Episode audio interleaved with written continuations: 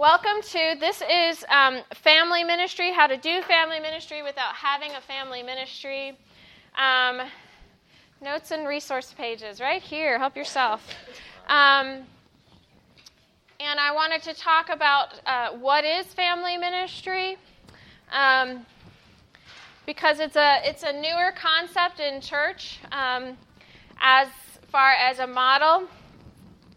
Um, I taught this session last year, and some of these notes are from that. And it, I called it last year, Are You a Rock Star or a Tour Guide? So that's what is on the top of the note, and we'll explain why we used those two um, kinds of definitions with regards to you in a minute. First of all, I just want to introduce myself. Um, my name is Julie Pratt. I um, am. Is it going to come on? Yep. I've been married 21 years to my darling husband Shelby. Um, we just cel- we celebrated our 20th this August. Um, if you know my husband Shelby, give him two thumbs up because he took me away uh, to Europe for our 20th anniversary. I was very, very impressed and proud of him. It was a fabulous trip. He did a great job. He did that because we didn't have a honeymoon. Um, when we got married, we were both in college full time, so we went away for three days to a little cabin. I mean, I guess technically it's a honeymoon, but uh, not really. And then we went to his parents' house. So three days after married, we're sleeping at his parents. So he made up for it finally after 20 years. Um, we, uh, my husband works in the OMN office, and we just in the last month um, planted a new church called Hope Church. Um, we just started services just in the last couple of weeks, and um, so we're on a new adventure. And so I'm the lead pastor of Hope Church. I put up here my contact information. It's also on the resource page. Um, so if you are interested in connecting to me in any of those ways or all of those ways, you are more than welcome. I am on there a lot. I'm pretty quick to respond, I'll admit. So if you if you Facebook me or something, I'll pretty quickly get back to you. If you have questions or, you know, I just like friends. So if you want to be my friend, be my friend, okay? Um, I am generally um, known as a wild person. So I'm willing to do most anything for kids. And these have all um, had something to do with kids' ministry. So this is um, at Kids Camp a couple years ago. The BGMC goal, if, as they hit each increment, something happens to a leader. So I had to get uh, in on that. This was supposed to be um, a bucket of ketchup dumped on me. Um, however, there was a little glitch. Josh, do you remember this? Were you there that year? Okay, so there was this, a minor glitch and that was that they couldn't find enough ketchup. So to get enough ketchup, I have already started. Come on in. All right, come in. That's my husband, by the way. Come in. They're all clapping for you because of our trip. Yeah, I started early. Sorry. No, no. I started early because I have a lot I want to talk about. So. Um, the glitch was that they couldn't find enough ketchup, so they used pasta sauce. Well, here's the thing. At kids camp, in case you don't know, you end up with nicks and cuts all over because of all the activities you're doing. So, pasta sauce is full of garlic and salt. So, when they dumped that bucket over me, it was like my whole body got cauterized. I mean, it was like, all those little nicks and cuts. Oh, it burned like fire. Come on in. It's all right. We're just going ahead and talking. No, don't apologize. It's fine. Come on in. I just started talking early today. So um, that's what that's about. This one is a, a, human sundae. It was a BGMC goal with my kids at church. And um, thank you. And uh, they hit the goal, and so the students got to turn me into a human ice cream sundae, um, which is just ice cream and whipped cream and cherries and fudge and all of that. I failed to think about how I was going to get myself home after this in my car. So my car had to be professionally cleaned after that Sunday because I had to get into my car covered in junk. So that was enjoyable. My husband was thrilled about that one. And then this one is just one of those electric generator um, things, you know, you stick your hand on. And that was just like a bucket list item. I was just determined in my lifetime that that needed to happen. And so I was at uh, the Science Center, COSI, in Columbus, and there weren't many kids interested. So I was like, can I do it? So I walked past all the kids and went up there and did it. So I enjoy having fun. What I will not do is the unicycle in COSI. Have any of you been to COSI? It's the big deal that goes out over the top of everybody, and you don't. You just are on a unicycle or nothing. Hold on to. I will not do that. Nor will I eat yucky food. So I do, I guess, have some limits. You're in the family ministry. Yeah, you're right. Yep. All right. So I, I think I'm allowed to start now. Am I allowed to start? I have five more minutes. Well, what do we want to talk about? All right, so let's talk about cool books. I brought all kinds of cool books. You can, if you can get a chair, you can sit right here, right in front of me. I know you want to do that. There's a yeah, you can sit there. That's just my coat. Just throw it out of the way. So I brought all kinds of books. If you're at all interested, um, if you're um, in a current children's ministry model, not a family ministry model. We'll talk about that more. This is a great book. Um, it leads you toward family ministry, gives you a lot of ideas on how to um, uh, do children's ministry, integrating family into it. Great book. It's actually a current textbook for me. Um, I'm using to teach. I don't believe it is because I snagged it this morning. Went, oh, I should take that one. So I don't think I wrote that one down. It's a group um, publisher book called Children's Ministry That Works. Good book. Excellent book. Rock Solid Kids by Larry Fowler. It's a book I would recommend you give to your parents. It's great, great book. I think this is also not on that list. Okay? These are all good. Another great book for your parents Talk Now and Later. Um, and I use this book. I teach a um, seminar called Tough Topics, in which we tackle the tough topics um, of parenting these days. Topics like pornography, like drug addictions, like suicide, like um, the sex talk. You cannot imagine how many parents just refuse to go there. And so the easiest way for them is usually to come to a seminar and for me to say, just do it, okay? So, but I, I want you to know I'll uh, come to your church. If that's a seminar that you would be interested in hosting at your church, I will travel just about anywhere to teach it. I feel that strongly about tackling tough topics in our homes with our kids. Um, I have to snicker, just by the way, in case you're wondering, she's interpreting. So no worries back there. Okay, so um, I uh, just last week I thought it was hysterical and fabulous. I uh, we are church planting. Our services are on Saturday nights. So we go to another church on Sunday mornings. Great for our family. Great for my kids. They have you know basically two home churches. So, but we just started our weekly services, so we've been pretty exhausted haven't been going on Sunday morning. So we went this last Sunday for the first time in probably six weeks. And Pastor is preaching his whole message on sex and pornography.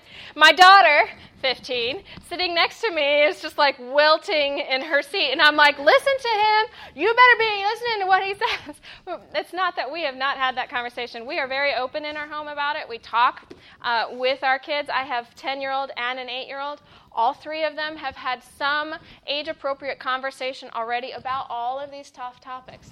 And this is a great book that'll help your parents figure out how do they do that. If you want to do it a book based, if you want to do a seminar based, connect with me. Okay? Um, yes.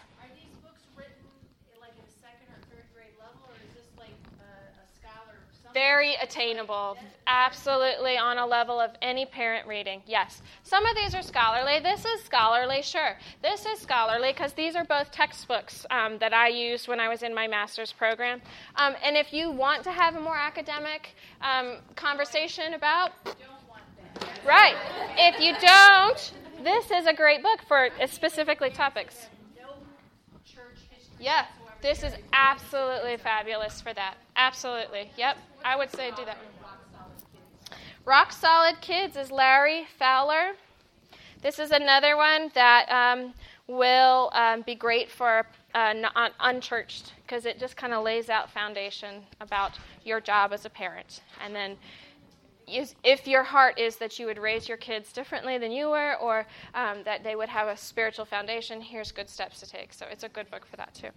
And then there's a lot of other books that will just talk about the family ministry model that we'll get into in a little bit. Again, great, great stuff. Okay?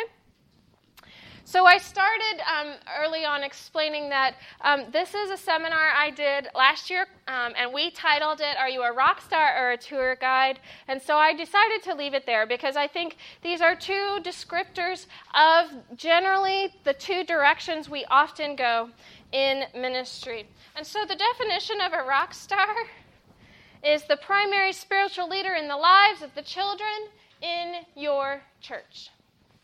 Are you a rock star? Are you the primary spiritual leader in the lives of the children in your church? Or are you a tour guide? Are you equipping parents to be the primary spiritual leader in the lives of their kids? What role do you play? And I'm asking you to self assess. What role do you play in your kids' lives? Realistically, um, many of us play the role of the rock star. And that is because we're probably in the traditional model of kids' ministry, which is age segregated ministry, where those families walk in your door on Sunday, they peel off in their 10 directions, they come into your room, and it's up to you to impart spiritual truths in their lives that they're supposed to take with them and apply for the rest of their week. That's the definition of a rock star. And that's the manner in which most, many ministries operate. And so today I want to challenge you to flip that on its head and to take on a different role in your family's lives. And that is as a tour guide. That you would not take upon yourself the responsibility for the spiritual life of your kids, but that you would help the parents, the caregivers of those kids to take on their responsibility because really that's the more biblical approach.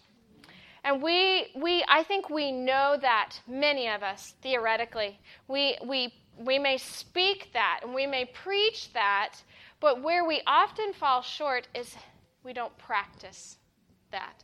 It doesn't flow through, trickle down all the way to the actual implementation of our ministries. Now, I'll be honest, it, it's fair. It, we come by it fairly because we've come through some generations where parents have become less and less involved in their kids' lives, have become more and more and more busy personally. We've got, you know, both parents working now, which, you know, a generation or two ago was not the norm. It's very much the norm. Um, we have less and less involvement in church by those parents, and so they feel less and less capable.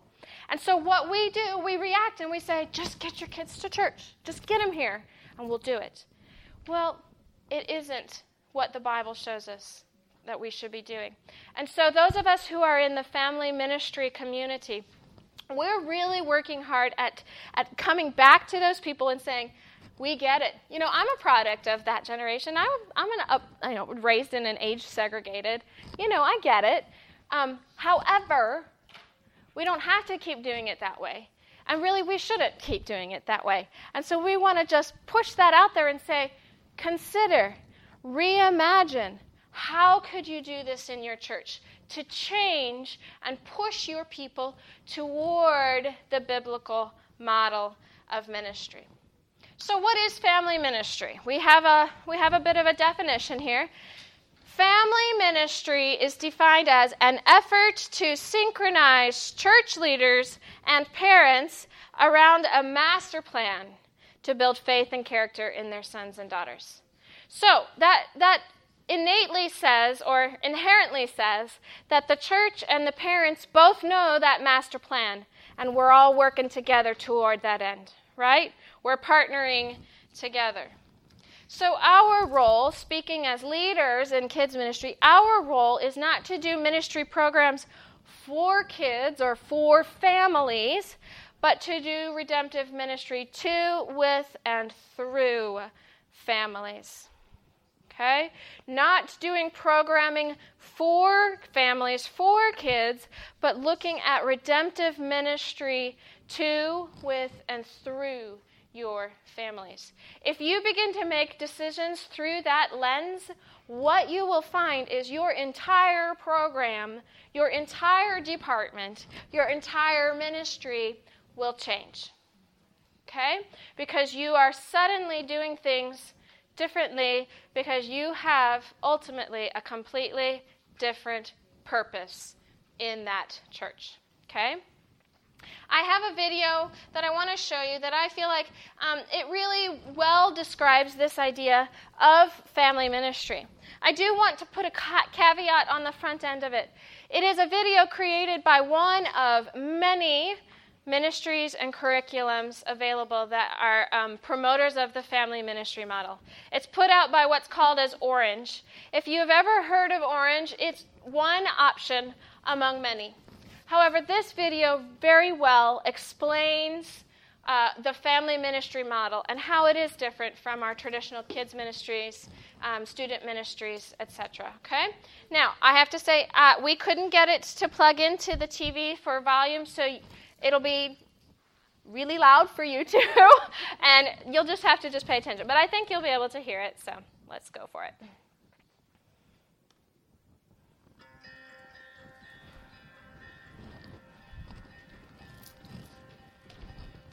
Actually, I think there's no words. It's just reading.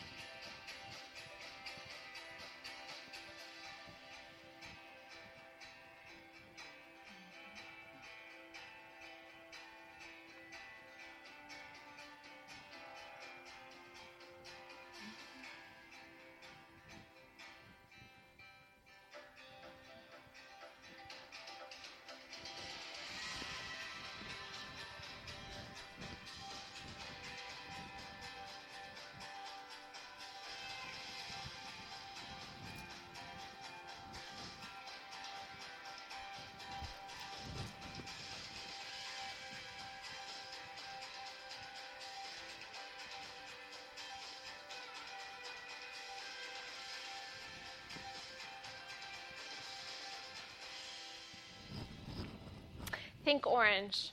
Think uh, from a family ministry mindset.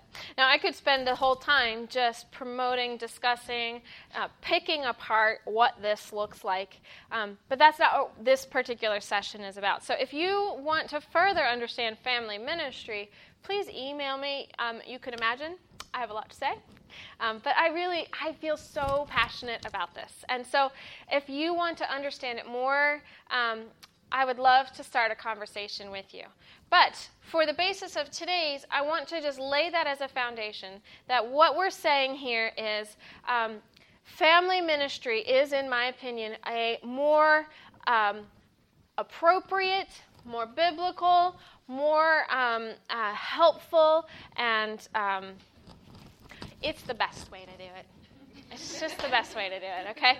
So, however, I recognize that you may not necessarily be the lead pastors in your settings, which means you don't necessarily have the ability to change your setting or to change your structure.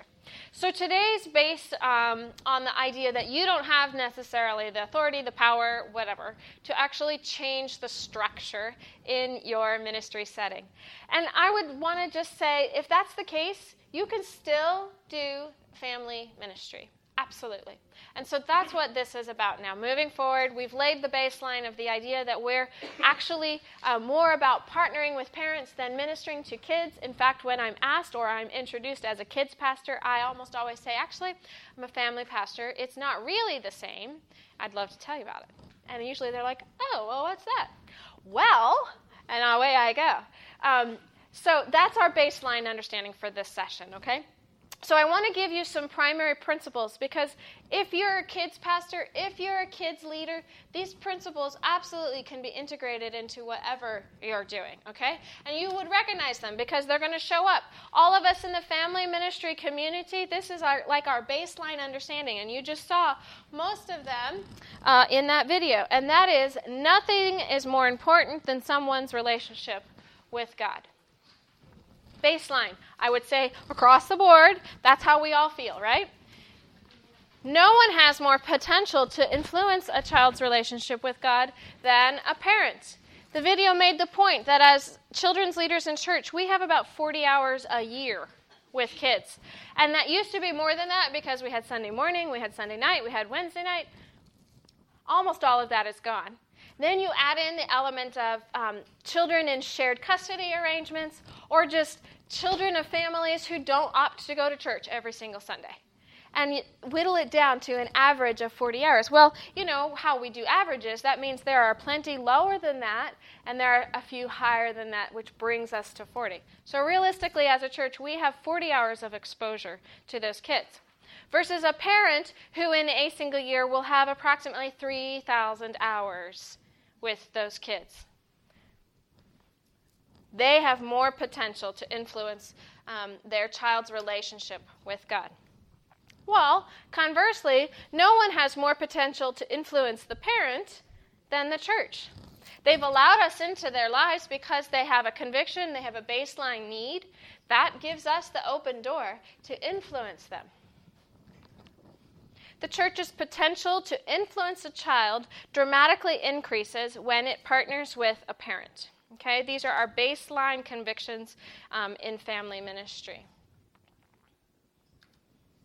The parent's potential to influence a child dramatically increases when that parent partners with a church. And so, what I always say when I have these conversations kids' ministry, children's ministry, student ministry is family ministry. And family ministry is kids, children's, student ministry. They are the same. Now, I would stop and make a specific point here, and that is this.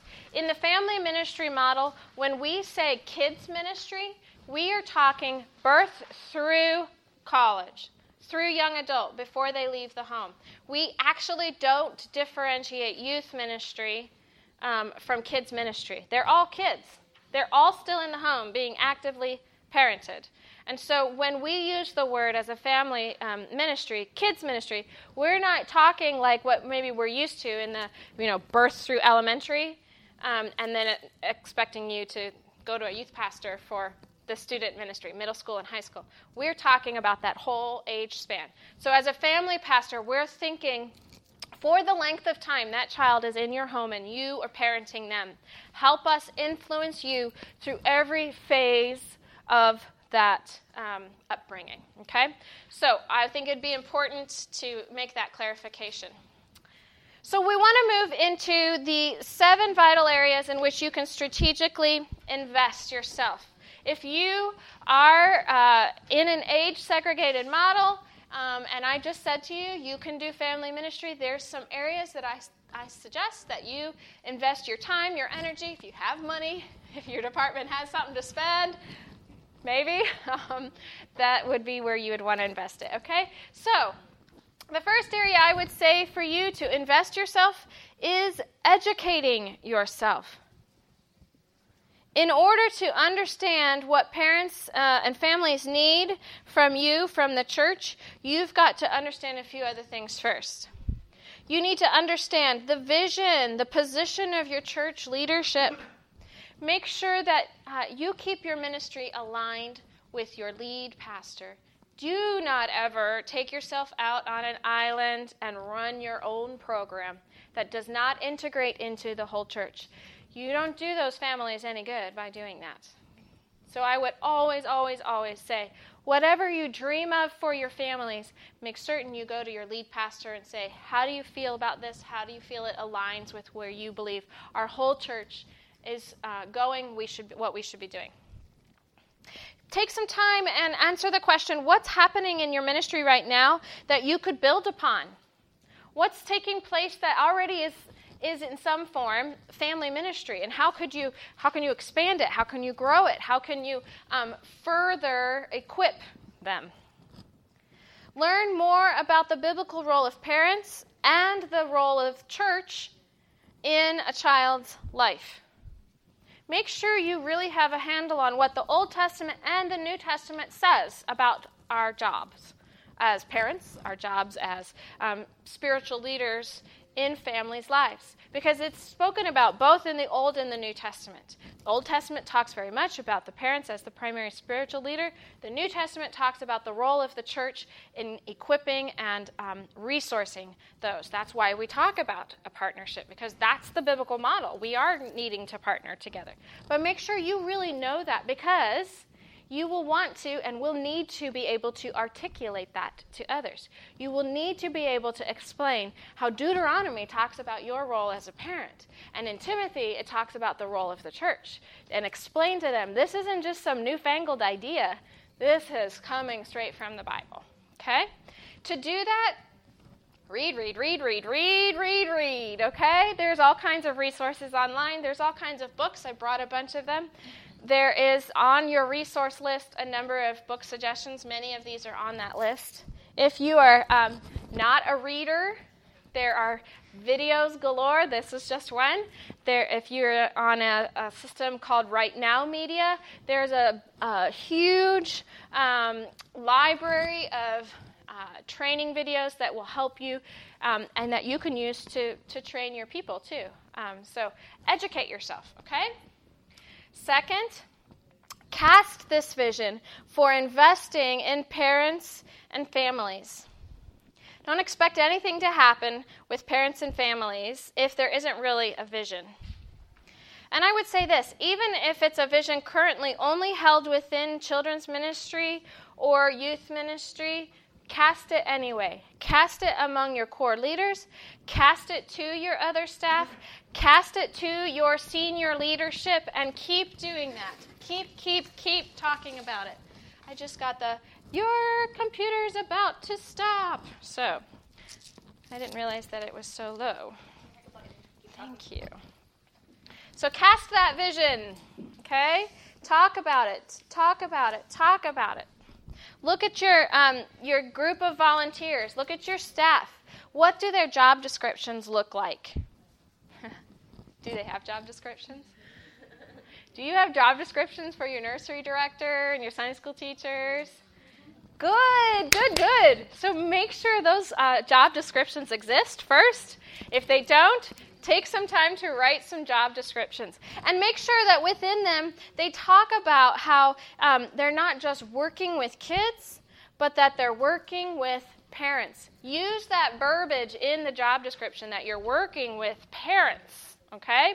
Because that'll change their mindset from um, my responsibility and my priority is the kids to my responsibility and my priority is to these parents and how I'm helping them raising their kids, okay?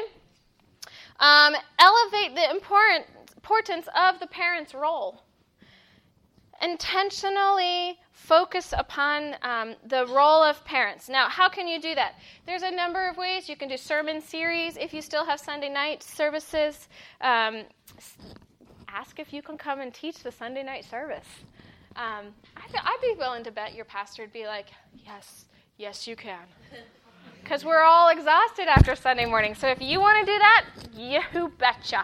You know, be um, intentionable, uh, intentionable about finding ways to communicate the role of parents. This can, this can take a number of forms. One of the things that we did regularly was we did um, roundtable discussions, we did uh, lunchtime um, chats where after church on Sunday we'd just say, hey, stay.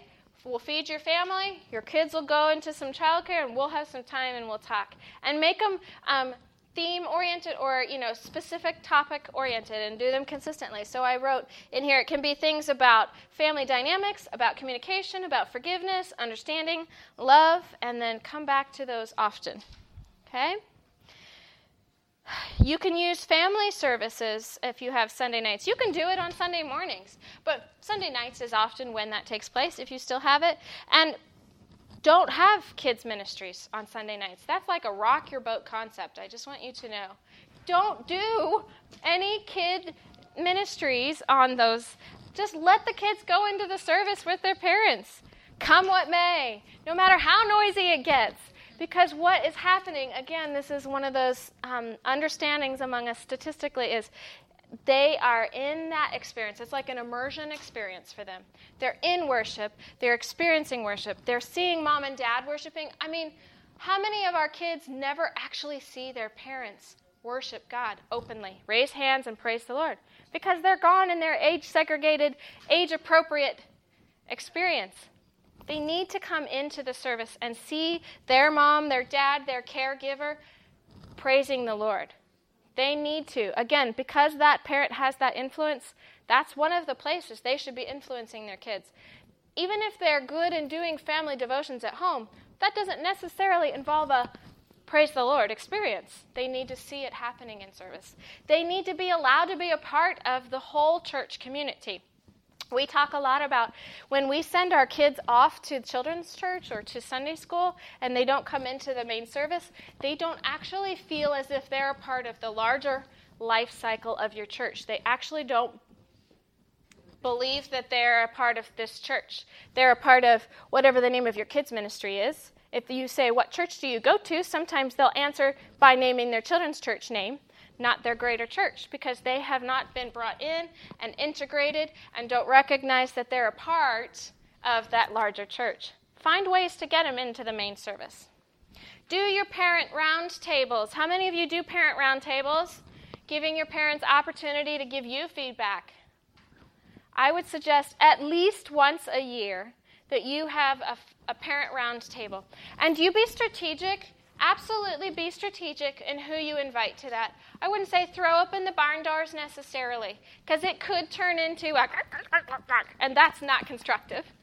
But be strategic. Invite your single parents, invite your uh, culturally diverse parents, invite your economics.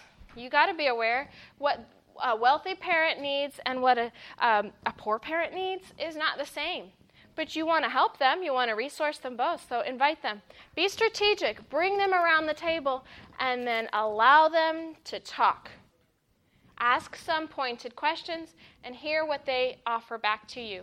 And then take it and apply it, use it to change your approach and your resourcing and your equipping because you may be resourcing for a need they don't have.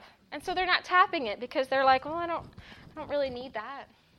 Um, maybe what they do need is how to pray with your kid, or how to do devotions with your kid, or um, how to talk about the tough topics with your kid. But, but you may not know that because you haven't provided a platform or a place for them to say that to you. And they're not going to necessarily walk up when they're picking up the kids from children's church and be like, hey, yeah, so I would love to talk about how to talk to my kids about pornography. Can you think we could do that sometime? I mean, really? Are they going to do that then? No. So bring them around a table where they feel safe. They feel like you've said anything you say, even if it's a, I dislike this program, I dislike how it functions, and I don't want my kid in it. If that's what they want to feedback on, allow them to do it in a healthy environment and take that assessment and say, all right, what do I do with this information? Okay? and continue that conversation with that parent. If a parent has that strong of an opinion, they're probably a great parent to have alongside of you because they might have some really, they've thought about it, okay? It might just be that it's just so much work and we don't have time for the amount of work that that teacher thinks that my kid should come home with every week. Well, that's valid. So let's talk about that, okay?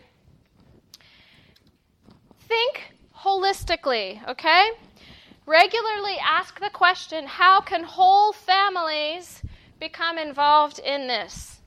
How can whole families participate in this?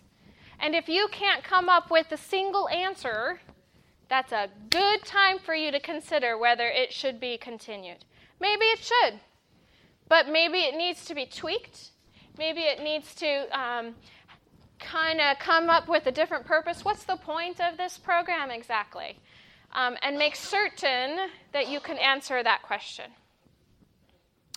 Look at what's happening in all of the age groups. Coordinate kids' ministry efforts with Sunday services, with small groups, with classes, seminars, etc. This would be um, one of my favorite things, and I'll tell you, we're not doing it at our church yet, but it's my goal. Is that what I decide to preach in the main service trickles down through all of my ministries, and that we're all discussing the same concepts at our age appropriate level. So maybe I decide I'm going to talk about James.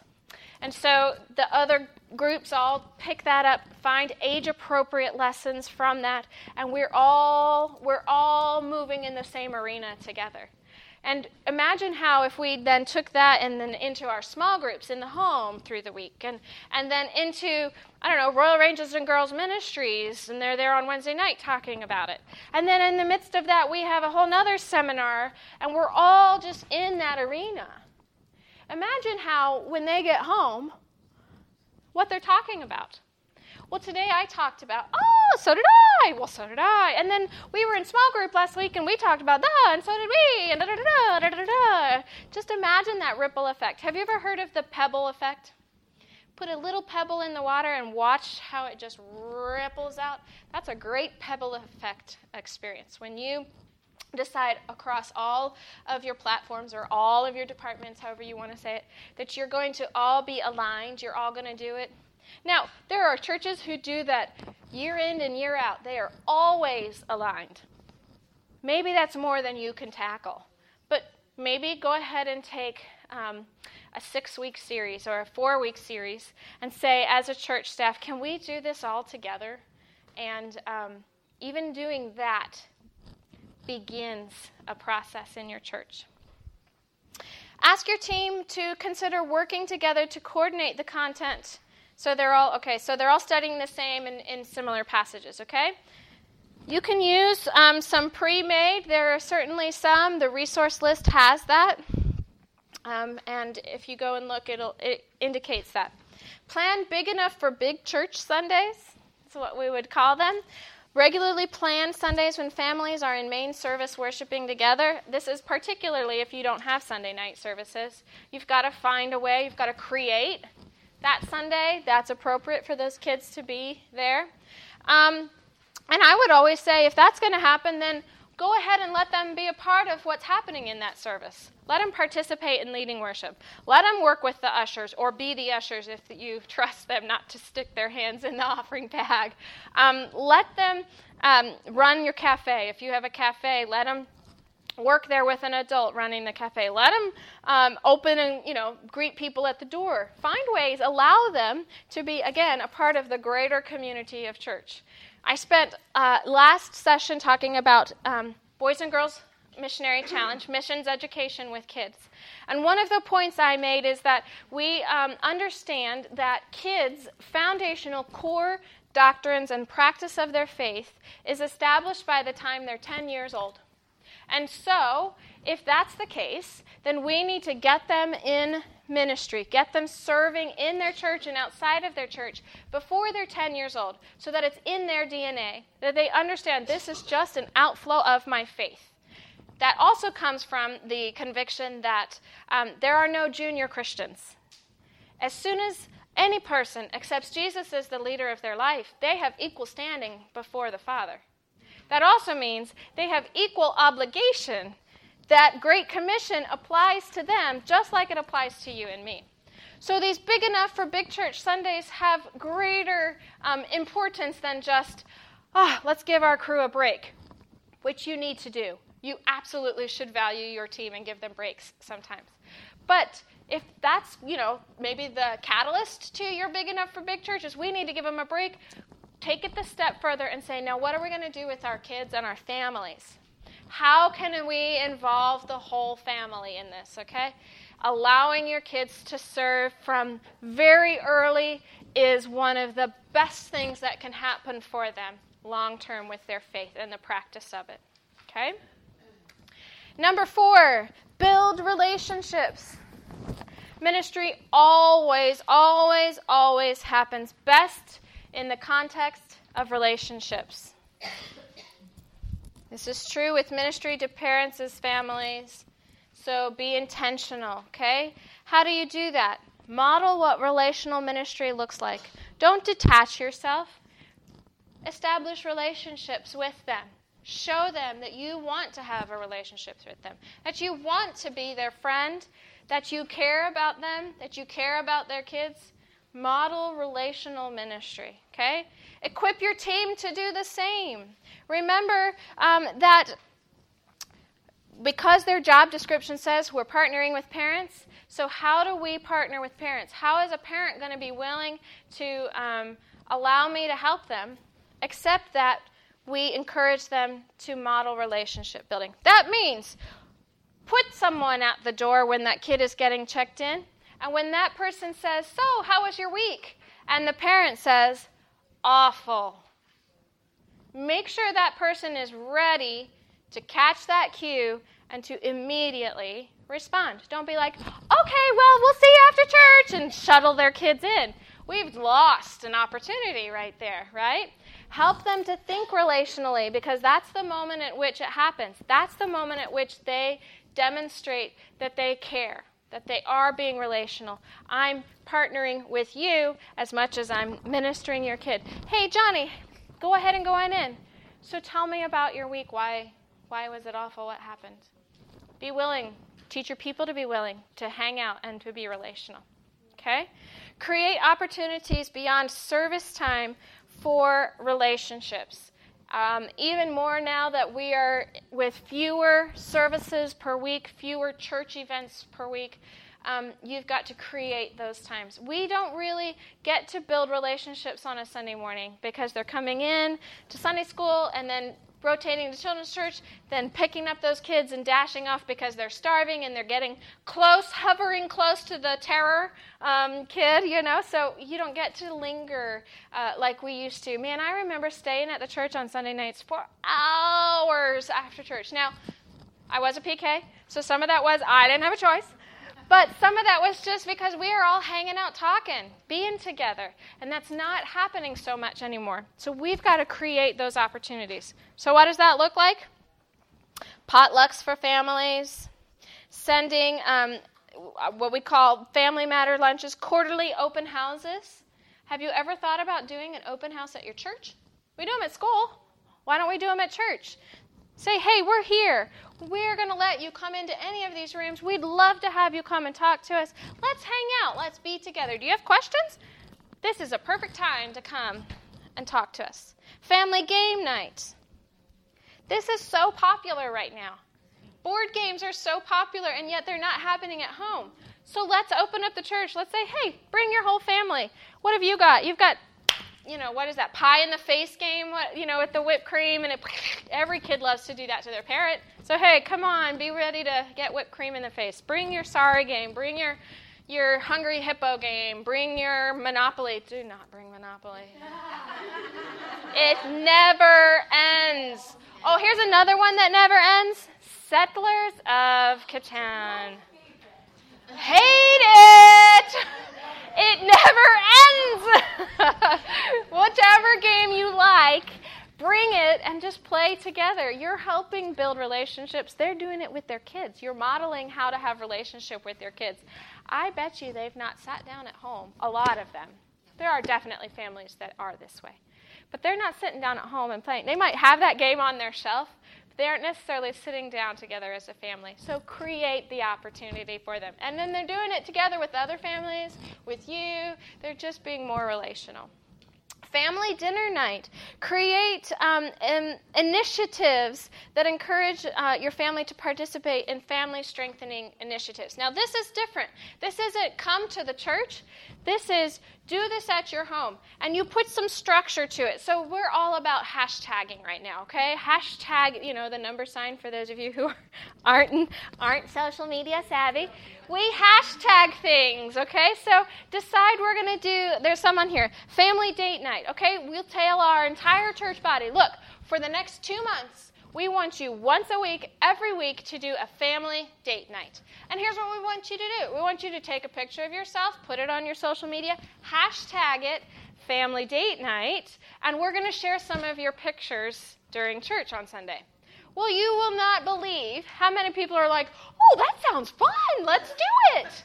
And all of a sudden, you've created some type of a formalized method to help them be together as a family. And they get so creative because it just feels like it's this prescribed length of time. Okay, I can do that as a mom. You know, I'm I'm the event planner. Ladies, are you the event planner? I mean, the husband's like, okay, I'll do it. Whatever. Just let me know where to be and when, right? So, but I'm like, okay, I can do that. I can figure out you know, however many weeks worth of whatever, okay? Or family dinner night. This is one I saw a church do, and the first time I read it, I was like, huh? But what they said to their families was, make a homemade dinner at least once a week and sit down together. Take a picture of yourself, hashtag it family dinner night, and then put your phones on a bucket on the other table. And I was like, well, duh. But you know how many families never eat dinner together as a family? More do not than do. And so it turned in, I watched. I'm not even attending that church, but I watched. I started going back and repeatedly looking, clicking on the hashtag, and I'm telling you, I mean, like, it seemed like the entire church was participating, and I thought, that is genius. Well, the other thing they did is they, it's a larger church, they had a beautiful table um, and chair set that they gifted to one of the families at the end of that series. So maybe you're in a position that you could do that. They put this gorgeous, I mean, I was like, I wish I lived there, you know. They had this gorgeous table set. It was a very well built Amish wood farmhouse table, bench, chair set that sat on the platform, and they talked about it every week. And at the end of that stretch of time, one of the families got gifted with it. Just another idea. But in doing that, you're helping build relationships, okay? Five, connect what's happening in the church with what's happening at home. We really need to get more creative about getting uh, all of what's happening at church into our homes and helping to have um, helping your parents to have conversations about it. So that is um, up to the parents ultimately but they often don't know what to do. They may, might say so what'd you talk about in church today? And what does every kid say? Nothing. Or i don't know. Or jesus.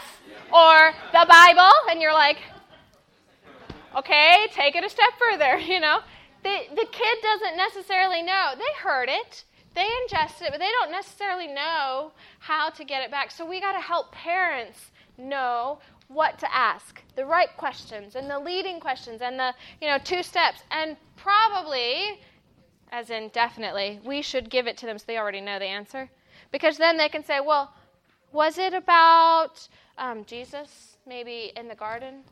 Oh, yeah, yeah, yeah. And he prayed and he prayed. Yeah, and what happened?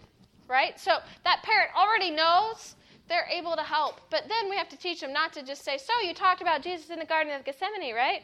Uh huh. What did you talk about? Jesus in the Garden of Gethsemane? Okay. You know, so we also have to teach them how to ask those questions well so that it does create conversation.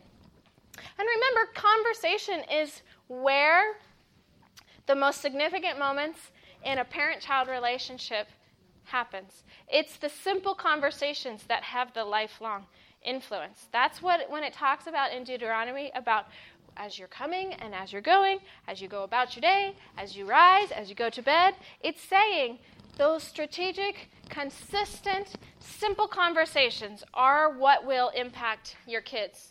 Their, their lives, their decisions, their thought processes, their values come out of those conversations. So let's help them to do it well.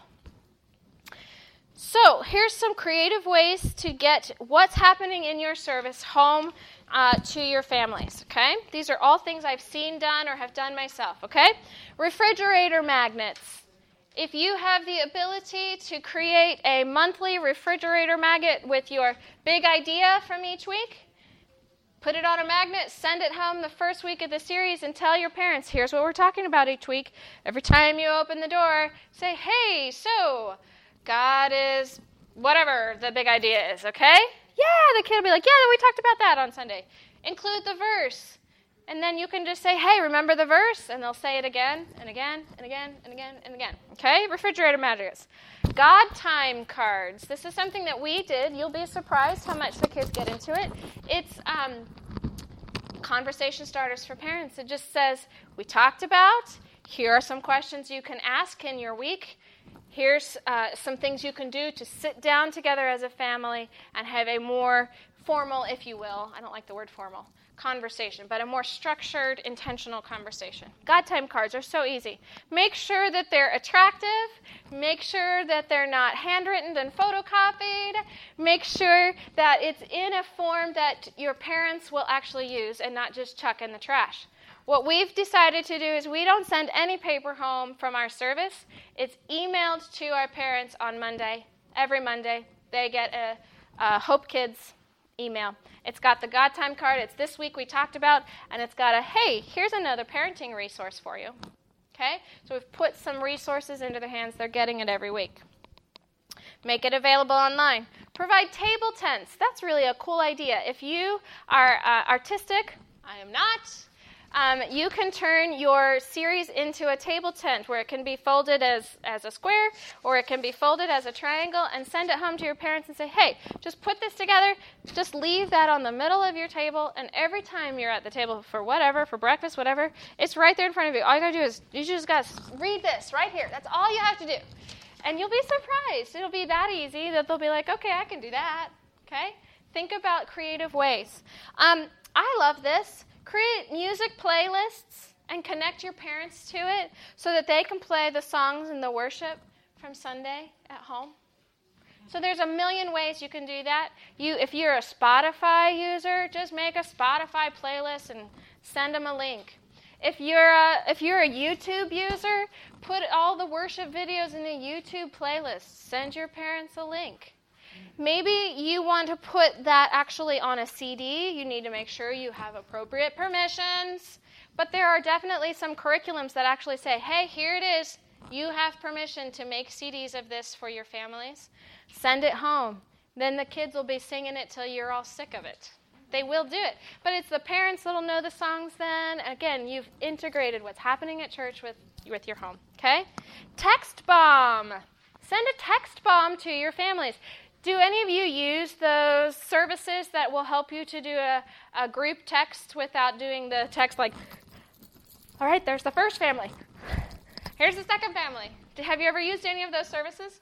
There are services available where you just type the text once and you say, This is the group I want it to get out to, and it'll just, send it out like, like in our days, the phone tree. It's the text version of that, okay? And there's an example of one I found in here from um, uh, last year a text scavenger hunt. There was a um, snow day.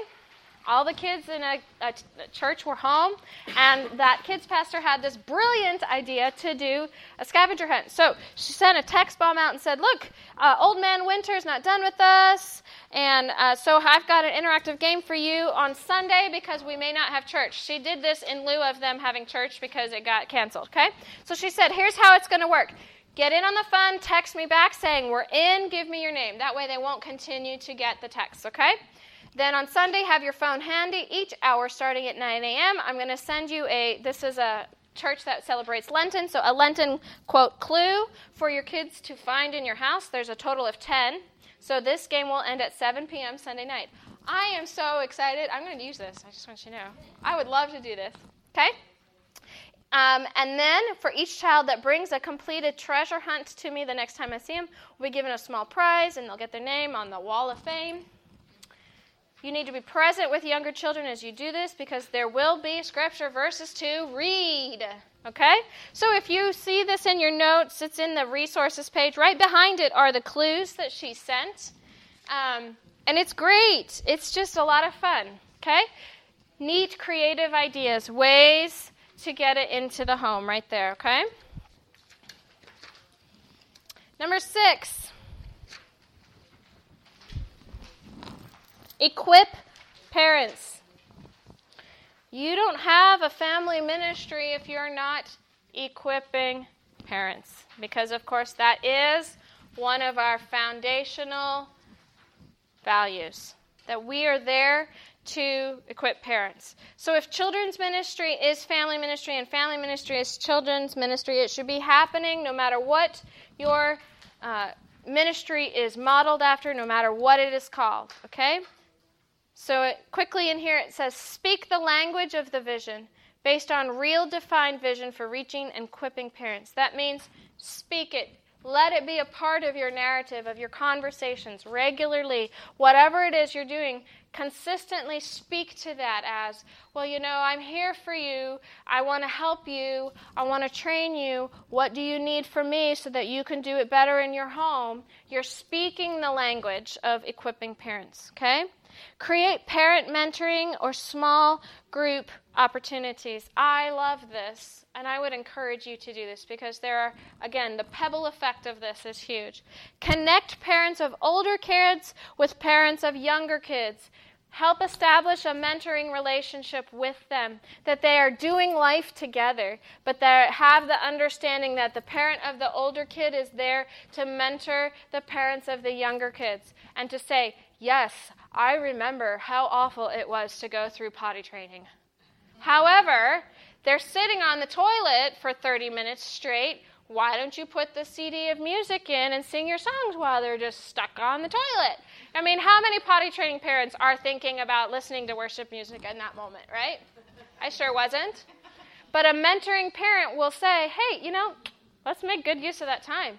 And a, and a potty training parent be like, that's brilliant, okay? Valuable relationships, valuable mentoring. Prayer, having another person who has said, I am praying with you. When we get into the tough times of parenting, having somebody who is aware, who's intimately aware, because they have to be willing to be vulnerable. But if they're intimately aware, you feel, as a young parent especially, but it can go the other direction as well, you feel equipped, you feel resources, you feel valued, you feel understood, you feel heard when there's someone there saying, I'm walking this with you, I'm not walking away.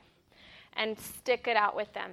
And you have helped then to resource and equip that parent by doing that, by helping intentionally make that happen.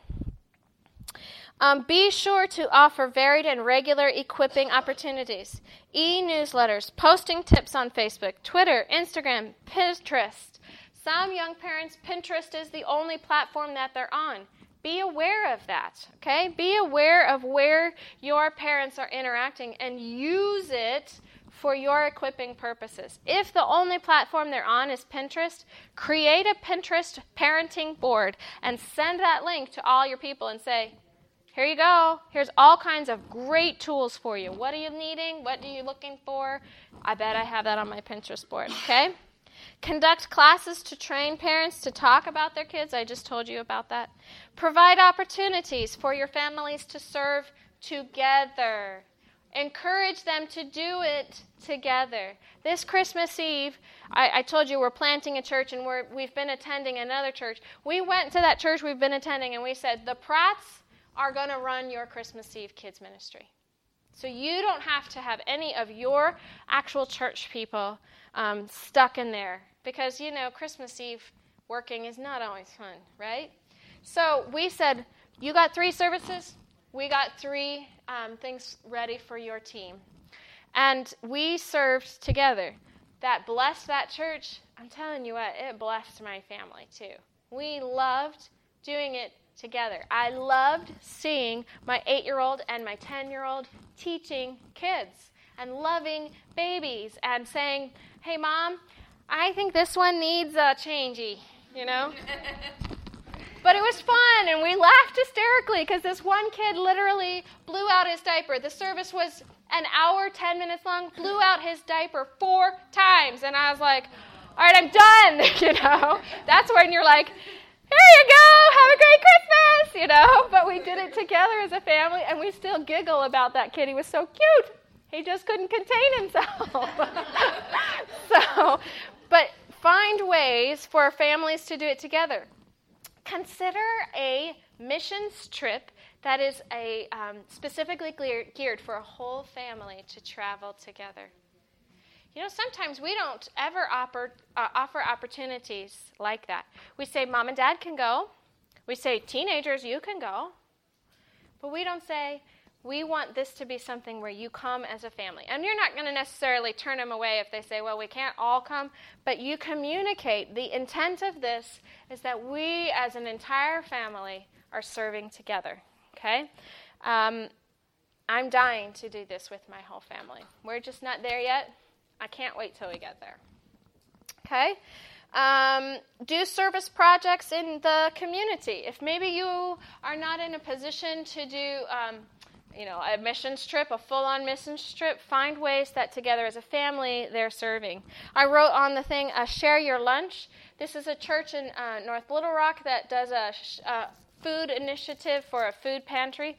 And as a church, uh, the families work, they sign up for times, and they come together as a full family to do the various things related to that. Share Your Lunch is simply a, a, a method to helping resource and, and supply the local food pantry. And so each week there's a, okay, everybody, share your mac and cheese. And of course, the idea is you're going to go to the grocery store and buy boxes of mac and cheese. But the intent is bring the family to the grocery store, buy them together, bring it to church, and then sign up and go help us distribute this to the um, various pantries. But all of it intending to be done as whole families. That's doable. We could do that as a whole family. There's a way to keep the whole family involved. Okay? Seven, intentionally involve parents. Remember, this goes back to point number three modeling what relational ministry looks like. Involve parents in your ministry teams, specifically husband and wife teams. Put them on, on something together. There's so much value in that. Um, we don't have enough men involved in family ministry as a rule. And so we, we want to encourage these men to come. Maybe it's easier for them to come alongside with their spouse. Um, or maybe it's you recognize this is a project, this is a woodworking project. Hey, can the two of you come and help us with this very specific project that's for the next three weeks? Well, the wife may not be, I'm not a woodworker. However, okay, so if he does the woodwork, would you do this portion? Would you interact with the kids? They're serving together. Your kids are seeing them serve together. Be creative, be wise. The value of kids seeing men in ministry is out of the roof. And I'm sorry, ladies, it, it may seem like it's devaluing us, but they see us in service all the time. It's the nature of who we are. If we're moms, if we're, you know, we're in kids ministry, they see us serving. The impact of seeing a man serving changes the landscape completely. Work to get husband and wife teams. Particularly if you're in a dynamic that is um, a lot of single parents, is inner city. There's a whole nother dynamic there to the nurturing aspect for those kids. They need to see and receive healthy nurturing from those. Um, here's one when parents bring a child to me and ask me to lead them to Christ, I explain to them the joyous privilege that they get to have by leading their own children to Christ. I am so thrilled that I've had the opportunity to lead all three of my kids to the Lord. Now, I was just talking this week to my middle girl. I was like, Do you remember? She goes, Uh huh, I remember. We were in the van driving somewhere, and from the back seat, this little voice goes, Mama, I think I need to ask Jesus to be the leader of my life. Okay, driving, I start sobbing. I'm supposed to be getting us somewhere, and from the back seat, I'm trying to lead my kid in the in the prayer of salvation. You know, I mean, but it, she remembers it. She actually was like, "Yeah, you were crying like crazy," and I was like, "It's because it's such a big deal," you know. It is, but man, it's something that we will talk about all the time, all through the years. We'll come back to that again and again. It was that moment of salvation for her. That's significant. It was a moment of bonding for us, too. And that's significant. Allow your parents that privilege. Don't take that from them. If a kid communicates that that's where they are, that they're ready, A, they are old enough, remembering what we said, they have equal standing before the Lord, but say, you know what? When mom or dad comes, let's talk with them. And then when that parent comes, say, exciting stuff your child wants to ask Jesus into their heart. You want to do it? Let's do it right here. And you're going to have to probably lead that parent in that prayer. You're going to have to help them, but let that parent be the one who does that with their child. Resource and equip those parents, and man, how that will change them because then they're going to be like, I just led my kids to the Lord. That changes, that sets off something in them, that triggers something of the recognition I can do this, I can do this. Okay? Um, create a new Christians class, discipleship class specifically for children. It's especially effective at fifth grade. This is a point at which they're cognitively ready. Make sure that that parent comes to the class with their child. Oftentimes, because you're going through core doctrines, oftentimes those parents don't actually know the core doctrines either. So it's an opportunity to make sure those parents understand the foundations of their faith and that together they've gone through this experience. Again there's bonding there's there's education of all of them together. It's going into their homes okay? This is one of my favorite things. We involve parents in the water baptism of their kids. They get into the baptism tank with their kid. They are the one who dunks their child as the spiritual leader of their home i've had people say but i'm not allowed to do that i'm not a pastor you are the spiritual leader of this child, and you have the spiritual authority to baptize your child. I'm standing in the tank with you. I'm here for you. I'm holding your hands. You are the one baptizing your kid. Okay? And the, again, the value of that is amazing. It's that same thing as when they get to lead their kids to the Lord. Okay? So the question is Is it possible to do family ministry without having a family ministry? Absolutely. Even if the model doesn't necessarily on paper look like what we consider a family ministry, it is absolutely possible. It's absolutely um, uh, within your ability to stay aligned with your whole ministry. It's um, impo- it is possible to um, do it without ending up in an island or having a silo ministry. And please, please, please do not do that. There is no value in running a silo ministry make sure that whatever you do that you are always circling around to your lead pastor. You're always circling around to your other staff pastors. You're always circling around to all of your volunteers and your workers and your team and that we're all having this conversation about partnering. We are partnering in this kingdom work. We are doing this together as a team because we believe in families. I'll make one last point, and this is always a conversation that I have. What if we have a child whose parents do not believe, do not come to church? In the family ministry world, we call them spiritual orphans. And what does the Bible talk about widows and orphans? It's our job. It's our job to become the one that partners with those kids. Now, I will tell you, my mom is the direct result of that. So I know it's possible. This family ministry does not exclude that whole demographic. My mom and my dad were both raised in highly dysfunctional families. My dad's family went to church, but didn't necessarily have faith. My mom's family had nothing to do with church.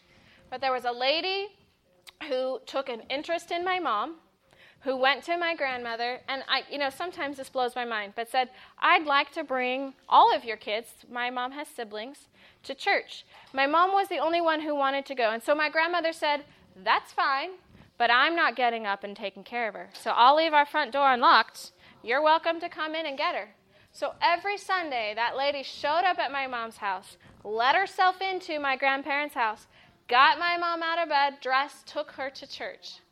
The net result of that, my mom, not only is she serving the Lord, but she's in full time ministry. She spent a lifetime in ministry because somebody became her spiritual parent. If you can stop and think for a moment about how that changed the history for this family. What if that person hadn't put an investment into my mom? I would not be here probably because my mom met my dad at church from a family who wasn't serving the Lord really. They just were showing up at church. They rescued each other. They determined that they would change the history of their family together. They determined that they would walk away from dysfunction and brokenness, and they took my sister and I and moved us to the other side of the country.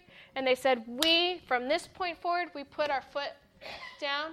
We will not repeat the sins of the past. My sister and I don't know a dysfunctional family. We don't know brokenness. We don't know abuse. We know healthy moms and dads. We know healthy home life. It was hard. We were dirt poor. We were PKs. We slept in the pews. We had people give us our clothes for years and years on end because my parents couldn't afford it. Absolutely. But we are both serving the Lord full time in ministry. My sister's married to a pastor too. Because one woman said to my mom, I'm going to be your spiritual parent if they're not going to do it. Family ministry can work across the board. It can work no matter what dynamic you're in, no matter what you look at single parent, inner city, country, solid families, crazy families, drug addicted families, whatever your dynamic is, family ministry works in that setting. And I can stand here and say, I am a result of that. So I want to just push you. I want to propel you. I want to get behind you and stick my foot on your back end and say, do family ministry, okay? Because it will change generations as a result of that decision. I want to pray over you. Can I do that? I know that's probably not what we're doing. I don't know what we're doing. I want to pray over you. I also want, I have a um, box that I'm going to give away here in just a minute, but let me pray. Father God, I thank you for this group of people, Lord, who have come to this day and who have said, I want to invest in the opportunity to grow to be able to be better, to do things better for your purposes, for kingdom purposes, Lord. And I pray, Lord, that as they walk out of this room, as they walk away from this day and they go back to all of their um, places of influence, all of their church settings, Lord, I pray that they would see an impact from the things they're seeing, learning, um, hearing, Lord, that they'll take it to heart, that they'll evaluate how it applies in their setting, Lord, and that the consequence of that is ministry um, that has uh, impact beyond uh, where it was before they walked in here today. I pray for blessings over each of them, Lord. God, you know as they're sitting here what the needs are outside of this room, Lord. If they need your financial provision, I pray today, Lord, that you would provide that in their lives. Lord, if they need healing, I pray for your healing touch on their bodies right now. Lord, if they have um, anxiety, if they have things that are weighing them down, Lord, I pray that that baggage would just fall off of them right now, Lord. That they would remember, Lord, that you are faithful, Lord, that you are providing for them, that you see that you know already what that is. Lord, that they would walk out of here knowing, Lord, that you are already at work in their lives. I pray for families all over this uh, United States, all over Ohio, God, that because these people sat in this room, Lord, that they caught a fire and they took it home, that families would be changed because of their work, their efforts, their desire to do good things. I thank you, Lord, for a privilege to speak to them today. Pray that you'll be with them through the remainder of this day. In your precious, holy, mighty name that is above all names. Amen.